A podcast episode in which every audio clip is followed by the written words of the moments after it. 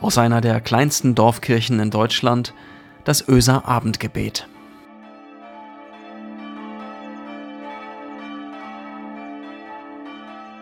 Einen schönen guten Abend, herzlich willkommen zum Öser Abendgebet. Heute ist Dienstag, der 9. Februar 2021. Ich bin Marco Müller, ich bin Pastor der Kirchengemeinde Öse. Und heute möchte ich euch mitnehmen auf eine Reise. Mit in, ja, meine Vergangenheit, gut 20 Jahre, aber darauf kommt es eigentlich nicht wirklich an. Es geht mehr um den Ort und die Eindrücke. Kommt, es geht nach Südindien. Er führte mich durch die von Öllampen erleuchteten Räume des Tempels. Professor Matthews war ein recht kleiner Mann mit einem beeindruckend runden Bauch, um den er sich einen Dhoti geschlungen hatte, den feinen indischen Wickelrock, den Männer in Kerala und anderswo voller Stolz trugen. Auch ich trug so einen Dhoti. Mein Bauch war weniger beeindruckend. Käsig sah ich aus neben ihm und den Priestern, die es richtig spannend fanden, dass wir ihren Tempel nahe Kottayam besuchten. Überall roch es nach verbrannten Gewürzen und mystisch mutete die gesamte Szenerie an.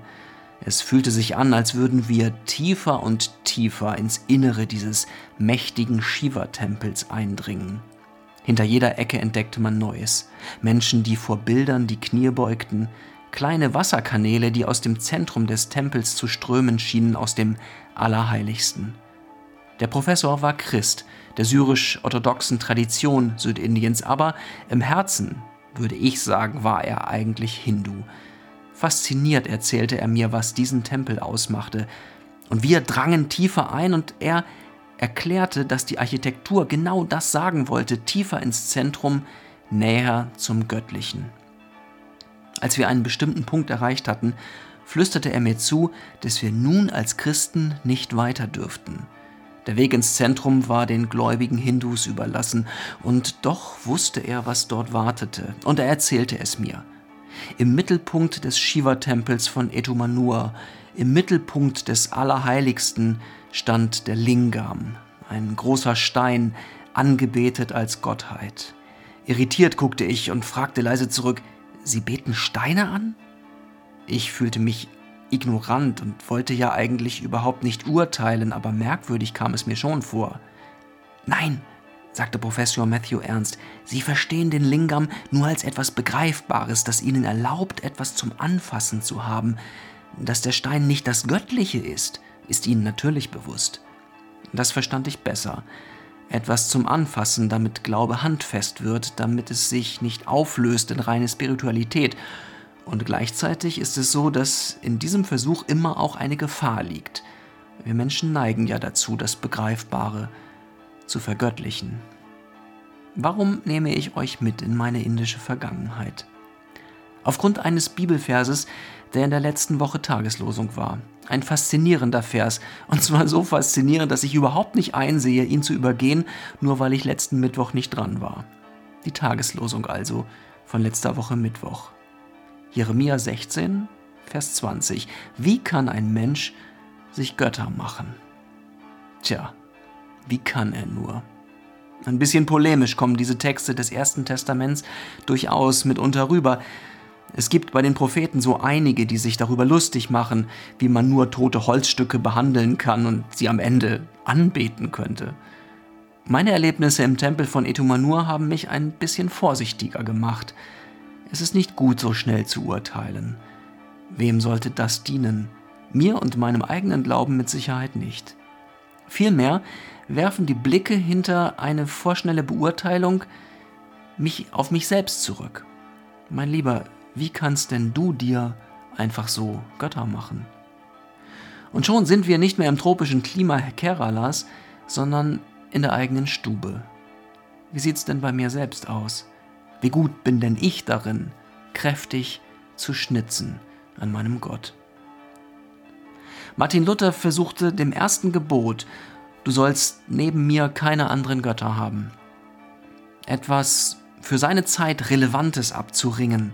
Und ich glaube, damit war er exakt auf dem richtigen Weg. Sein Problem war nämlich, ganz offensichtlich waren da ja keine anderen Götter. Kein Hindu-Tempel in Wittenberg, keine Pagode. Wohl aber ein tiefes Nachdenken darüber, was denn Götter eigentlich sind. Und da wird es interessant. Luther sagte, woran du nun dein Herz hängst und worauf du dich verlässt, das ist eigentlich dein Gott. Wem traust du zu, dein Leben heil zu machen? Wem vertraust du, dass er oder sie dich tragen kann, wenn du gefallen bist? Und von wem her erwartest du, dass man dich rettet aus der Not? Nochmal Luther. Ein Gott heißt etwas, von dem man alles Gute erhoffen und zu dem man in allen Nöten seine Zuflucht nehmen soll. Einen Gott haben heißt also nichts anderes, als ihm von Herzen vertrauen und glauben. Also, wie kann ein Mensch sich Götter machen? Es scheint gar nicht so schwer zu sein, und zwar für uns, nicht für die in Indien, über die man viel zu schnell urteilen mag. Für mich hier, darum geht's. Woher erwarte denn ich, dass mein Leben heil wird oder heil bleibt? Von bester Gesundheit? Von dem Wohlstand, den ich mir erarbeitet habe? Oder von denen, die ich liebe, die mir täglich so viel Freude machen? Allein die Vorstellung, all das würde verloren gehen, wäre das wirklich das Ende? Hängt daran mein Leben? Mir scheint, die Frage nach den Göttern, an die ich mein Herz hänge, ist eine, die ich heute Abend mitnehmen sollte. Ich kann sie nicht in Kürze abtun. Ich sollte sie nicht zu schnell beiseite schieben, sie ist zu wichtig. Denn wenn es um mein Herz geht, dann sollte ich doch ein Interesse daran haben, dass es ernsthaft, also wirklich, in Wirklichkeit getragen werden kann. Oder? einem Gott zu vertrauen, der in Wahrheit gar kein Gott ist und der daher mein Herz einfach fallen lassen würde, das kommt mir ein bisschen leichtsinnig vor. Und mein Herz an Dinge zu hängen, die letztlich ich selbst schaffe, heißt das nicht, dass ich am Ende mein eigenes Herz tragen müsste? Das finde ich noch viel leichtsinniger. Ich nehme die Frage heute mit. Ich nehme sie mit und ich nehme sie mit ins Gebet woran du dein Herz hängst und worauf du dich verlässt, das ist eigentlich dein Gott. Wem traue ich zu, mein Leben wirklich heil zu machen? Lasst uns beten, miteinander und füreinander. Guter Gott, du großer Gott, du barmherziges Antlitz über die Welt, Unerreichbar bist du für mich und kommst mir doch ganz nah. Nach dir suche ich ein Leben lang. Und immer wieder lässt du dich finden, aber nicht festhalten. Ich kann dir nicht habhaft werden. Und manchmal ist das ganz schön verunsichernd. Und manchmal kränkt es auch. Du bleibst unerreichbar und zugleich wartest du längst auf mich. Herr, lass mich doch behutsam bleiben auf der Suche nach dir